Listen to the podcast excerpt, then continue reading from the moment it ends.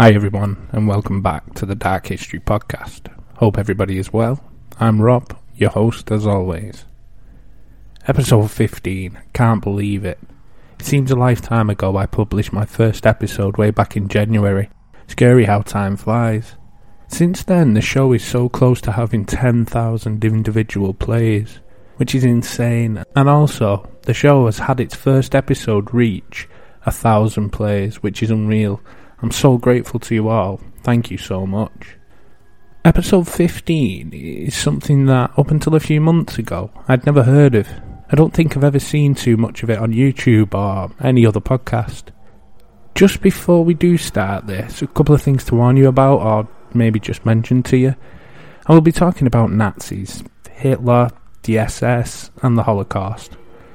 It can be a sore subject, and I am in no way trying to glorify or condone their actions. They're a big part of this story, and any time they're mentioned is the purpose of context. That's all. The next is to do with talking about Jewish people and what, in my experience, generally comes with that, and that is the Free Palestine agenda. Honestly, I can't see what these stories have in common. I covered this on my TikTok a couple of months ago and couldn't believe the amount of anti Semitism there is. Now, I have my own views on the Israel Palestine debate, but I find the whole thing very flammable. So please keep the two separate. With all that out the way, please enjoy episode 15.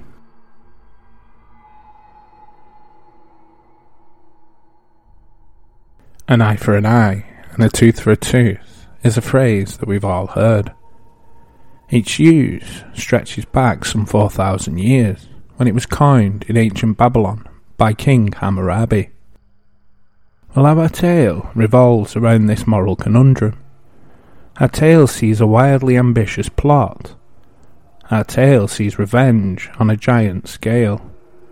Retribution for an event that saw millions die and permanently spread a blackness over this era in human history. This tale is of Nakam and the Jewish Avengers. So without further ado, please sit back and relax for more dark history.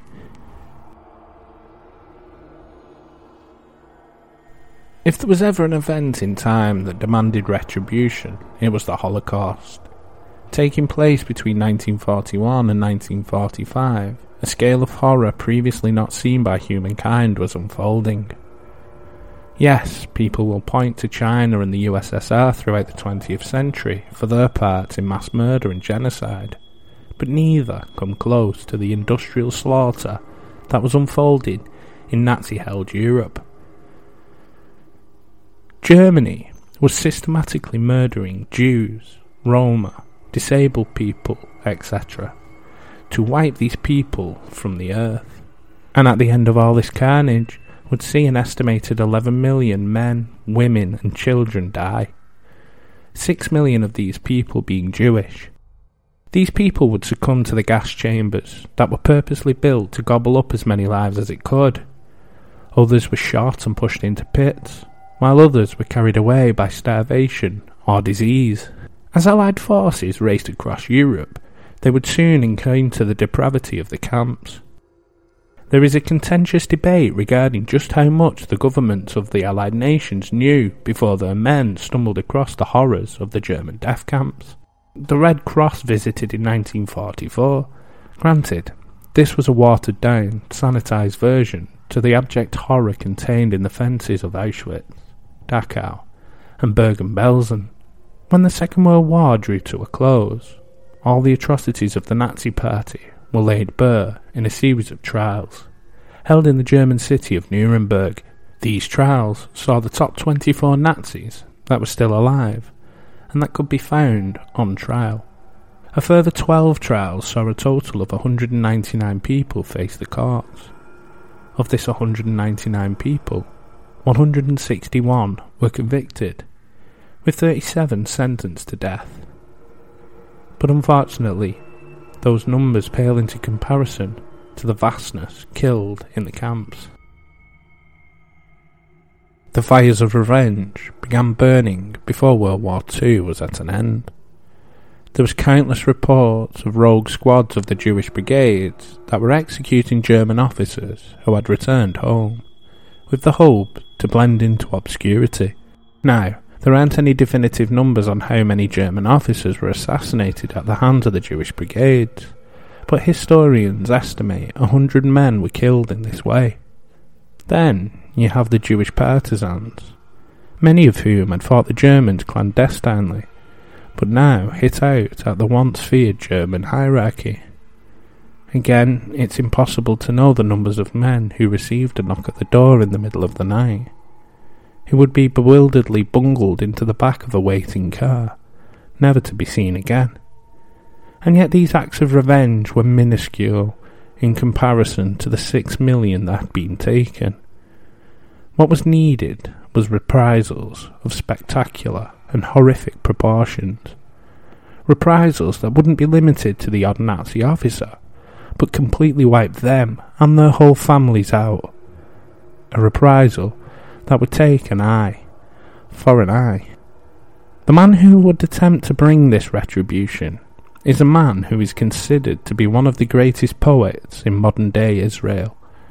His name, Abba Kovner. Kovner was born in 1918 in the city of Ashmanen in Belarus. When war broke out, the young Kovner had moved to the city of Vilnius, the capital of Lithuania.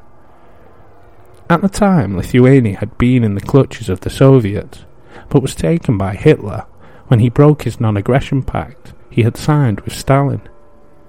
No sooner had the swastika been raised, the Germans began pushing the Jewish people into the Vilna ghetto, situated in Vilnius's Jewish quarter in the heart of the city. By 1942, a pamphlet and manifesto had begun circulating the ghettos. This pamphlet uttered the words of Kovner and his message of resistance. This message of resistance would somehow fall on deaf ears and would only gain minimal support. But it did bring about the formation of the United Partisan Organization, with the brooding and charismatic Kovner becoming one of its leaders. The organization would become one of the first to be founded in a Nazi controlled ghetto. Unfortunately, any plot or action taken by the organization would be met with draconian retribution from the Nazis, a fact that would eventually cause the populace to turn their back on the partisans. Throughout 1942 and 1943, thousands of Jews were shipped out of the ghettos, usually to their immediate deaths. By 1943, the ghetto was liquidated, and the last of the Jewish people had been loaded onto trucks and shipped out. But they didn't get everyone. As the trucks rumbled overhead, Kovner and three others crept through the sewage system and emerged on the outskirts of the city. They may have been covered in excrement and been pelted with driving rain that night, but they were safe.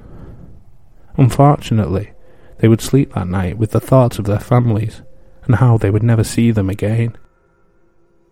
By 1944, Kovner and his small band of partisans, then known as the Nokmim, or Avenger, in Hebrew, were hiding out in the forests around Vilnius. They were embroiled in a guerrilla war against the Nazis and anyone associated with them.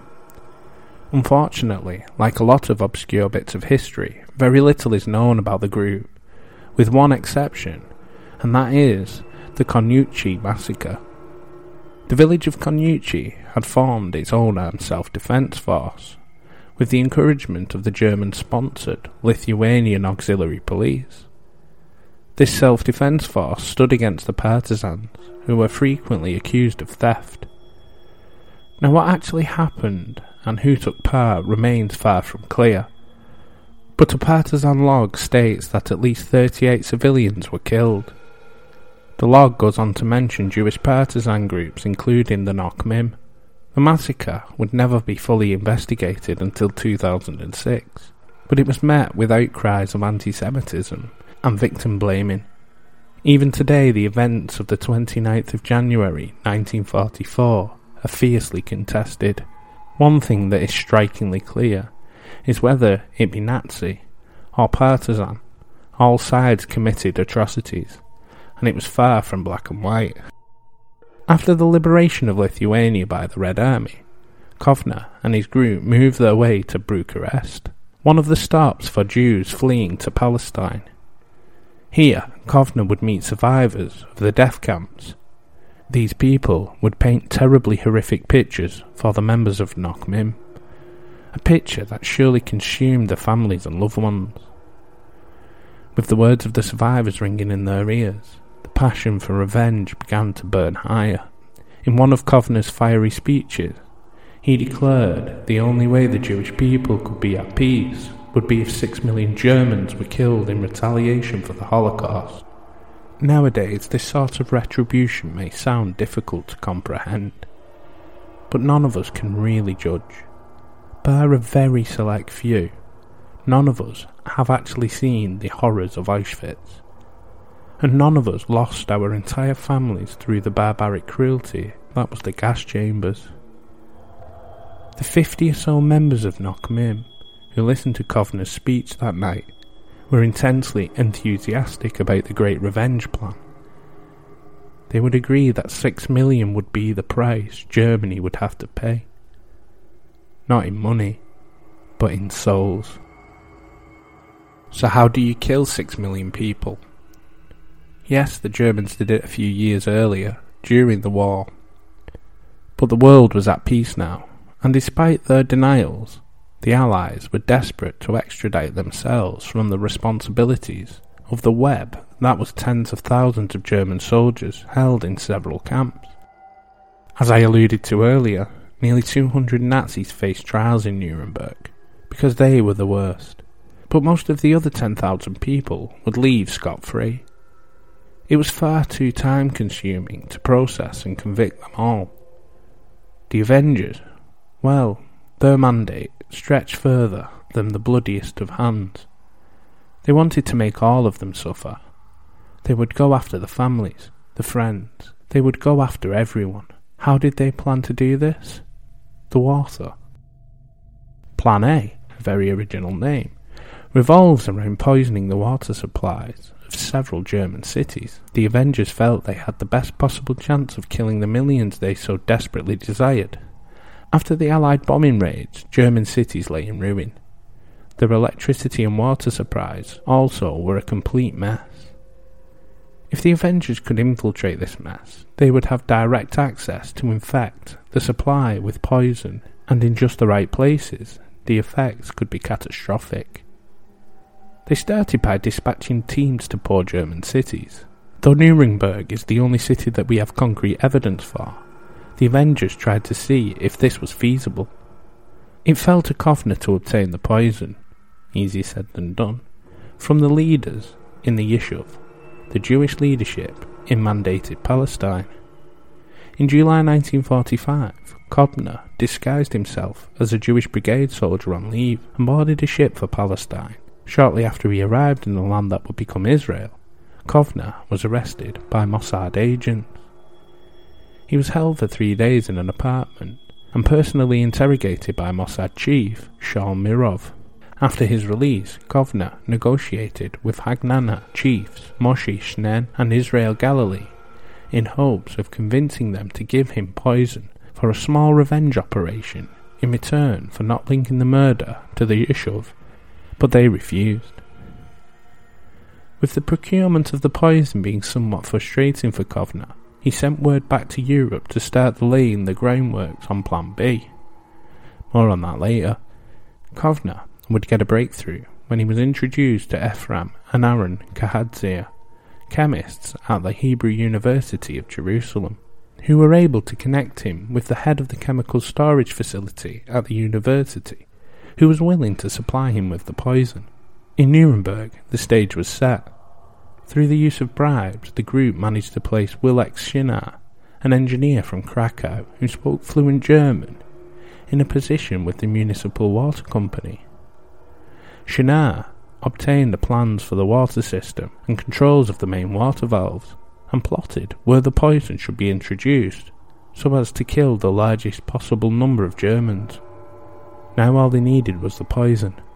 After several delays, Kovner travelled to Alexandria, Egypt, in December of 1945, carrying false papers that identified him as a Jewish brigade soldier returning from leave, and a duffel with gold hidden in toothpaste tubes and cans full of poison. Shortly after boarding a ship heading to Toulon, France, Kovner's name, along with three others, was called over the public address system. Kovner told a friend, Yitzhak Rosenkrantz, to convey the duffel to Paris, and then threw half of the poison overboard. After this, he turned himself in and was arrested by the British police.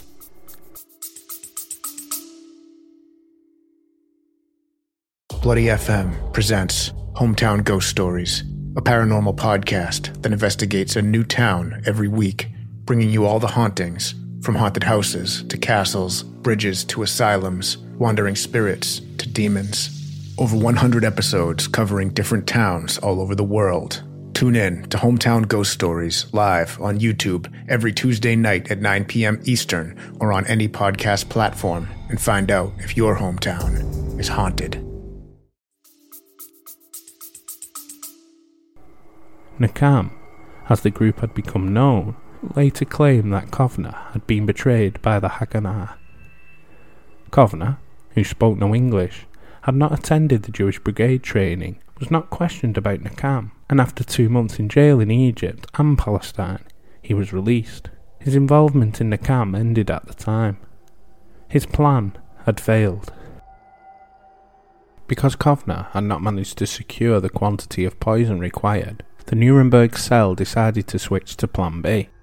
Firstly, most of the Nakam action groups disbanded as ordered and their members dispersed into displaced persons camps, promised by the leaders that in the future they would be reactivated to implement Plan A. The cells near Nuremberg and Dachau remained active because of the large US prisoner of war camp nearby. Why did they need to be near these camps? Well, Plan B involved poisoning SS prisoners. As most of you will know, the once dreaded SS was Hitler's paramilitary organisation. The SS would take Nazism to a whole new level, and was broadly responsible for the final solution. The Allies would allow a lot of the Wehrmacht soldiers to return home to civilian life, but the ideological nutcases that were the SS members were locked away. Ironically, these monsters were held in the very camps that they murdered millions in. The camps at Dachau and Nuremberg housed upwards of 15,000 prisoners by this point.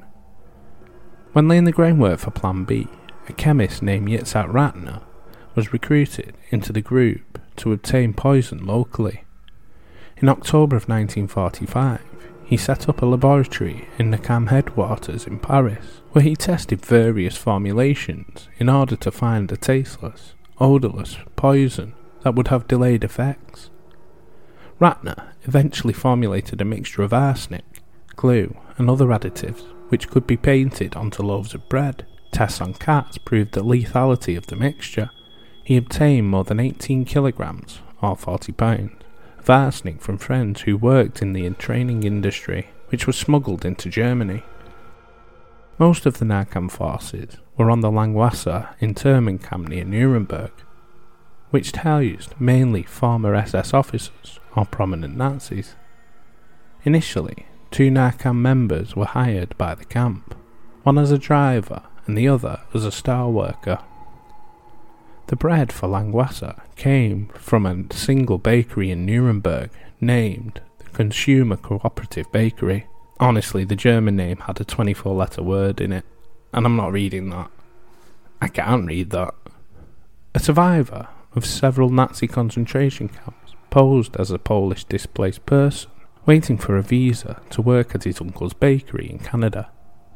He asked the manager if he could work for free and eventually secured access to the bakery storeroom after bribing him with cigarettes, alcohol, and chocolate.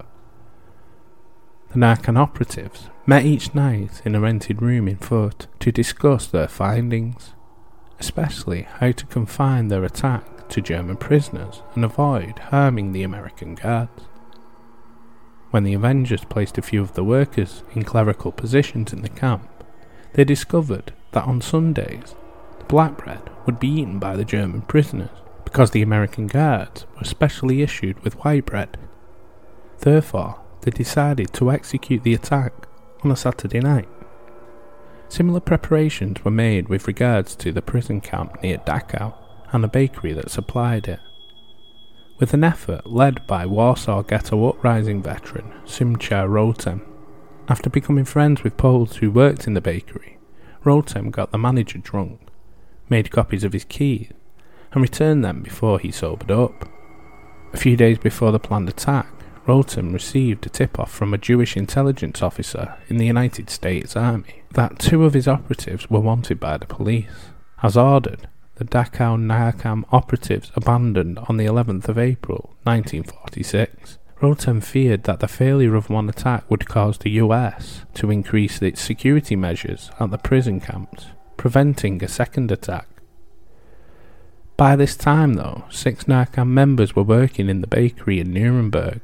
Subverting tight security aimed to prevent the theft of food, they smuggled the arsenic in over a several day period, hiding it under raincoats and stashing it beneath the floorboards. Because experiments had shown that the arsenic mixture did not spread evenly, the operatives decided to paint it onto the bottom of each loaf. On Saturday, the 13th of April, the bakers working were on strike. As a result, the three men tasked with poisoning the bread only coated 3,000 loaves instead of 14,000 as originally planned. After painting the loaves, they fled to Czechoslovakia, helped out by an Auschwitz survivor named Yehud Miram, and then they continued on through Italy and southern France.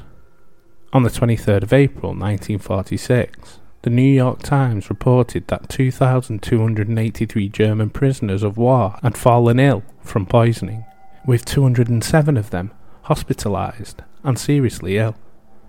However, the operation ultimately caused no known deaths. According to documents obtained by a Freedom of Information request to the National Archives and Recording Administrator, the amount of arsenic found in the bakery was enough to kill approximately 60,000 prisoners. It is unknown why the poison failed, but it is suspected either to be that they spread the poison too thinly, or else the prisoners realized that the bread had been poisoned and did not eat very much. So there we go. The Jewish Avengers. Absolutely crazy story, really. The need for revenge was warranted for the Nazis, so yeah, I would fully have supported Plan B. Plan A, on the other hand, well, in my view, it was slightly excessive. Don't get me wrong, the Nazis deserved it. They did, but to go after women and children, and the elderly, makes you no better than them. Like I said, I'm definitely not playing down the German atrocities. They were repugnant. They did kill innocent men, women, and children. But where does it stop? Though, with Plan B, to go through all of that and not kill anyone, just sums up the whole thing, really, doesn't it? Like I said earlier, I hadn't heard of this story up until recently, and I was shocked that a group actually tried this. I always thought that some of the SS members disappeared to America, Russia, or South America. Some were executed, and the rest were released and lived their lives free. Possibly I looked at this with a little slight naivety.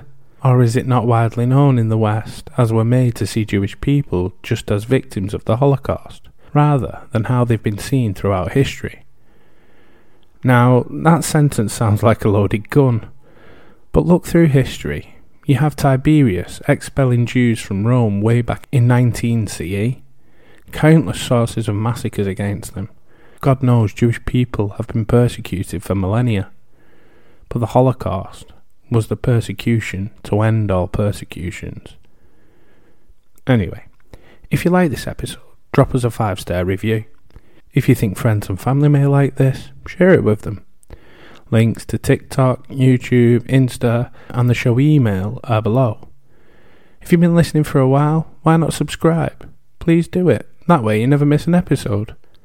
So, with all that out the way, please join me for episode 16 and more Dark History.